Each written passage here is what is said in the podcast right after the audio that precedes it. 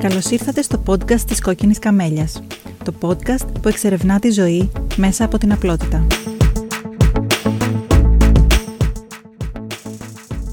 Λοιπόν, σήμερα μιλάμε για τους στόχους. Το θέμα των στόχων είναι ένα τεράστιο θέμα. Η αλήθεια είναι ότι το να βάζει κανείς στόχους είναι μια πολύ προσωπική υπόθεση. Για πολλούς ανθρώπους είναι κάτι που τους αγχώνει, για πολλούς ανθρώπους είναι κάτι που τους δίνει κίνητρο. Κάποιοι προτιμούν να βάζουν συγκεκριμένους στόχους, κάποιοι προτιμούν να βάζουν πιο γενικούς, κάποιοι θέλουν να αυτοσχεδιάζουν ανάλογα με την περίοδο που διανύουν. Είναι, εν πάση περιπτώσει, ένα θέμα στο οποίο ο καθένας αποφασίζει τι είναι καλύτερο για αυτόν. Για μένα, η στόχη είναι ένα πάρα πολύ σημαντικό εργαλείο από το 2017 και μετά και συνειδητοποίησα ότι από τότε που ξεκίνησα να βάζω στόχους στη ζωή μου, έχω παρατηρήσει σημαντική πρόοδο στους τομείς που θέλω να έχω βελτίωση. Αυτό που διαπίστωσα είναι όμως ότι οι στόχοι μου ήταν ετήσιοι, οπότε υπήρχε πολύ μεγάλη χρονική απόσταση από τη στιγμή που τους έθετα μέχρι τη στιγμή που έφτανα στην αξιολόγησή τους και από την άλλη ήταν αρκετά γενική. Δηλαδή, ο στόχος θέλω να έχω καλύτερη σωματική υγεία είναι κάτι πάρα πολύ γενικό. Πώς θα φτάσει στο να έχεις μια καλύτερη σωματική υγεία. Συνειδητοποίησα ότι πρέπει να βάλω πιο συγκεκριμένους στόχους, ώστε να μπορέσω να αξιολογήσω και την πρόοδό μου πιο συγκεκριμένα. Θα εξηγήσω τι εννοώ στη συνέχεια. Σήμερα λοιπόν έχετε την αποκλειστικότητα να ακούσετε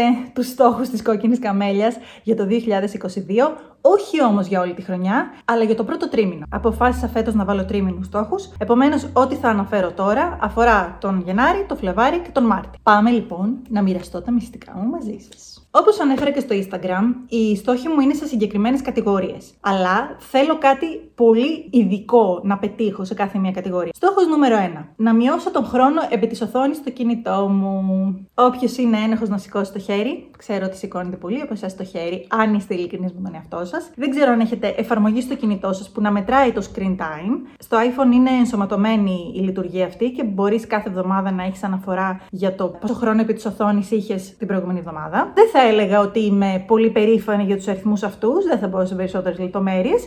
Ωστόσο, ε, θέλω ο εβδομαδίο μέσος όρος μου να πέσει κάτω από χ ώρες. Δεν θέλω να πω πόσες είναι, γιατί για κάποιου μπορεί να είναι λίγες, για κάποιου μπορεί να είναι πολλές. Πάντως για μένα είναι πολλές οι ώρες που έχω τώρα στην εβδομαδιαία αναφορά. Θα πρέπει καθημερινά να έχω το, στο νου μου να ελέγχω την εφαρμογή που μετράει τον χρόνο επί της οθόνης, ώστε να ξέρω πόσο ανεβαίνει αυτός ο μέσος όρος σε βάθος εβδομάδας. Άρα, μιλάμε για κάτι μετρήσιμο. Μπορεί να μην σας αναφέρω αριθμό αυτή τη στιγμή, αλλά εγώ έχω γραμμένο αριθμό εδώ. Οπότε, στο τέλος κάθε εβδομάδας μπορώ να αξιολογήσω αν ο αριθμός αυτός είναι κοντά στο στόχο μου ή όχι. Στόχος νούμερο 2. Χρόνος έξω στη φύση με τα παιδιά. Άλλο μεγάλο θέμα. Η αλήθεια είναι ότι δεν μου αρέσει πολύ η φύση. Δεν είμαι ο άνθρωπος του χωριού. Δεν είμαι ο άνθρωπος που μου αρέσει να πηγαίνω, να λερώνομαι στις λάσπες, να μπαίνω στα ποτάμια, όλα αυτά. Όμως τα τελευταία δύο χρόνια με όλα αυτά που έχουμε ζήσει, ξέρω ότι άσχετα δηλαδή και από την πανδημία, είναι κάτι που χρειάζονται τα παιδιά. Αλλά ειδικά τα τελευταία δύο χρόνια με τον εγκλισμό που έχουμε ζήσει, αυτός ο χρόνος έξω στη φύση είναι η λύση μας. Επίσης, έχω βρει ένα πάρα πολύ ωραίο προφίλ στο Instagram. Λέγεται 1000 Hours Outside και είναι ένα challenge, μια πρόκληση, στην οποία επιδιώκεις να περάσεις χίλιες ώρες έξω από το σπίτι όλη τη χρονιά, τις 365 μέρες. Και έχει ανάλογα με την περιοχή που μένεις, αν δηλαδή ζει σε περιοχή που έχει πολύ κρύο το χειμώνα, όπως εδώ, ή σε περιοχή που έχει πολύ ζέστη το καλοκαίρι. Αντίστοιχα, όταν έχει πολύ κρύο ή όταν έχει πολύ ζέστη, να αντιστοιχεί μία ώρα την ημέρα έξω από το σπίτι εκείνους τους μήνες. Αλλά τους άλλους μήνες, που ο καιρός είναι πιο φιλικός προς το σώμα, να περνάς ακόμα περισσότερο χρόνο έξω από το σπίτι. Δεν πιστεύω ότι θα φτάσουμε στις χίλιες ώρες μέσα στο 2022 έξω από το σπίτι. Δεν έχω αυτές τις προσδοκίες από τον εαυτό μου, από εκεί που είμαι άτομο που γενικά δεν θέλω να βγαίνω πολύ από το σπίτι.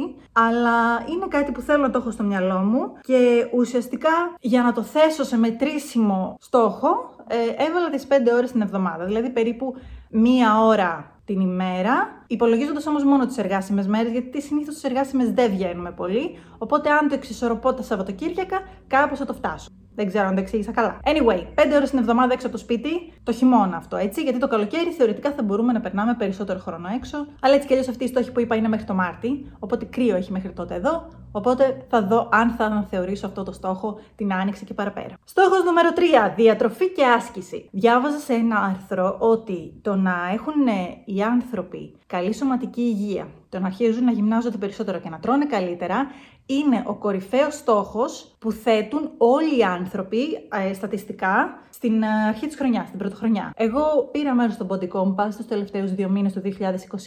Μπήκα λίγο στη φάση, κάνω γυμναστική, προσέχω τη διατροφή μου. Μου άρεσε όλο αυτό. Ποτέ μέχρι τώρα δεν είχα κάνει διατροφική άσκηση στη ζωή μου. Ήμουν πάντα η αδύνατη που μοιάζει αδύνατη, αλλά όταν ανεβαίνει τις κάλε λαχανιάζει. Και τώρα έχω ξεκινήσει ένα άλλο πρόγραμμα. Δεν θέλω να πω ακριβώς ποιο είναι. Θα δω αν έχει τα αποτελέσματα που θέλω και ίσως μιλήσω πιο συγκεκριμένα στο μέλλον. Πάντως θέλω να ακολουθήσω αυτό το πρόγραμμα, να ακολουθήσω τη διατροφή και την άσκηση αντίστοιχα με τον προγραμματισμό που έχω κάνει και να δω μέχρι το τέλος Μαρτίου πώς θα πάει αυτό. Ο στόχος μου λοιπόν είναι όχι απλώς διατροφική άσκηση, το συγκεκριμένο αυτό πρόγραμμα στο οποίο έχω δεσμευτεί που έχει διατροφή και άσκηση. Συγκεκριμένα πράγματα. Στόχος νούμερο 4. Βιβλία και ανάγνωση. Άλλη μεγάλη κουβέντα. Πολλοί αναγνώστες λένε ότι δεν τους αρέσει να μετρούν τα βιβλία που διαβάζουν, δεν τους αρέσει να βάζουν στόχους στο πόσα βιβλία αριθμητικά θα διαβάσουν, γιατί αυτό είναι κάτι που τους πιέζει και που αφαιρεί τη χαρά της ανάγνωσης. Παλιότερα και εγώ ήμουν σε αυτό το στρατόπεδο, θα έλεγα, αλλά τα τελευταία χρόνια μου αρέσει πάρα πολύ να μετράω τα βιβλία που διαβάζω και μου αρέσει να βάζω έναν αριθμητικό στόχο. Τα τελευταία χρόνια δεν τον έχω πετύχει κιόλας, αλλά δεν τρέχει κάστανο. Έτσι κι αλλιώς βιβλία διαβάζω γιατί μου αρέσουν. Αλλά μου αρέσει να έχω έναν αριθμητικό στόχο για να μου παρέχει περισσότερο κίνητρο. Πέρσι έβαλα στόχο τα 22 βιβλία, 25, διάβασα 16. Όχι κι άσχημα. Φέτος λένε εδώ τα τευτέρια μου, ο στόχος της χρονιάς είναι τα 20 βιβλία. Οπότε αντίστοιχα στον στόχο του τριμήνου έχω βάλει τα 6 βιβλία. Έχω βάλει λίγο περισσότερα από όσα αναλογούν. Αν διαβάσω και λίγο λιγότερα δεν πειράζει. 6 βιβλία σε 3 μήνες για μένα είναι ok. Είναι, είναι κάτι εφικτό. Στόχος νούμερο 5. Blog, YouTube, podcast, αυτά τα, τα δικά μας, τα ιντερνετικά. Πάντα έλεγα ότι θέλω να έχω ένα στόχο, ρε παιδί μου, για το blog, αλλά έλεγα γενικά να ανεβάζω μια δημοσίευση. Ναι, αυτό είναι κάτι πολύ γενικό. Έχω κάνει ένα πλάνο εδώ να ανεβάσω συγκεκριμένο αριθμό βίντεο στο YouTube, συγκεκριμένο αριθμό επεισοδίων podcast και συγκεκριμένο αριθμό άρθρων στο blog. Και μάλιστα έχω κάνει και ένα χρονοδιάγραμμα με ημερολόγιο ποια μέρα θα ανέβει ποιο βίντεο. Δεν εμπιστεύομαι πάρα πολύ τον εαυτό μου ότι θα το καταφέρω αυτό, συγκεκριμένο άρθρο, δηλαδή συγκεκριμένη μέρα ή συγκεκριμένο βίντεο συγκεκριμένη μέρα. Ωστόσο είναι η πρώτη φορά που έχω κάνει τόσο συγκεκριμένο. Πόσες φορές έχω πει τη λέξη συγκεκριμένο; Είναι η πρώτη φορά που έχω κάνει τέτοιο χρονοδιάγραμμα λεπτομερές. Να δούμε αν θα λειτουργήσει. Λέω να τα δω όλα αυτά στο τέλος Μαρτίου και να γελάω με τον εαυτό μου. Τέλος πάντων. Ο επόμενος στόχος αφορά την ε, προσωπική μου υγεία, κάποια ραντεβού που έχω με γιατρούς κτλ. Αυτή είναι η υπενθύμησή μου, κυρίες μου, να πάτε να κάνετε το τεστ PAP ή τέλος πάντων να προγραμματίσετε ποιο μήνα της χρονιάς θα το κάνετε.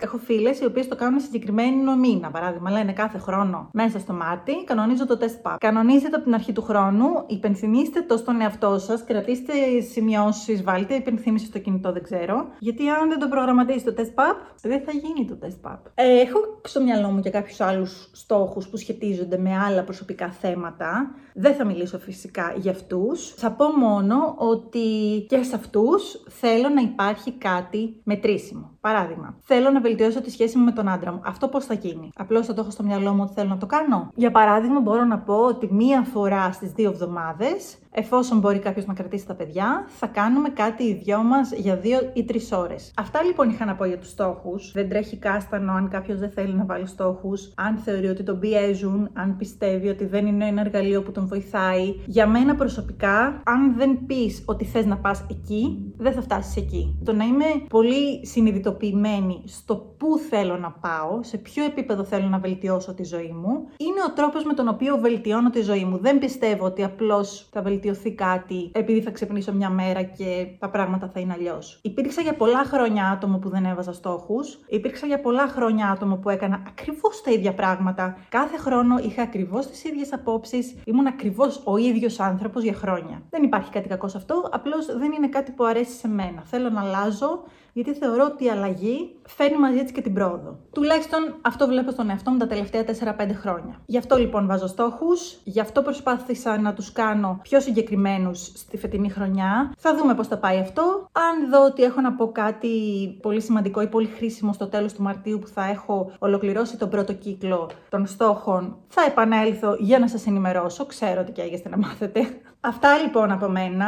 Να σας ευχηθώ καλή χρονιά. Γενικά θα γίνω κουραστική, αλλά δεν πειράζει, θα το πω. Θεωρώ ότι η καλή χρονιά δεν είναι καλή από μόνη της, δεν είναι καλή επειδή απλώς άλλαξε το ημερολόγιο. Είναι καλή επειδή εμείς κάνουμε κάτι για να είναι καλή. Γιατί οι συνθήκες γύρω μα δεν είναι συνθήκες τις οποίες μπορούμε να επηρεάσουμε τις περισσότερες φορές. Και το 2020 και το 2021 μας το δίδαξαν πάρα πολύ καλά αυτό. Θα κάνω λοιπόν ό,τι μπορώ για όσα πράγματα περνάνε από το χέρι μου, γι' αυτό και θέτω στόχους. Και για τις συνθήκες που δεν μπορώ να επηρεάσω και για τα πράγματα που δεν περνάνε από το χέρι μου, θα εμπιστευτώ το Θεό. Η χρονιά λοιπόν θα γίνει καλή αν κάνω ό,τι μπορώ εγώ. Καλή χρονιά λοιπόν, να κάνουμε όλοι ό,τι καλύτερο μπορούμε και να είμαστε ο ένας κοντά στον άλλον γιατί η μοναξιά τα τελευταία δύο χρόνια νομίζω ότι μας έχει στοιχήσει πολύ. Μην ξεχάσετε να με ακολουθήσετε στο Instagram. Αυτά λοιπόν από μένα. Σας ευχαριστώ πολύ που παρακολουθήσατε αυτό το βίντεο και θα τα πούμε σύντομα στο επόμενο. Γεια σας!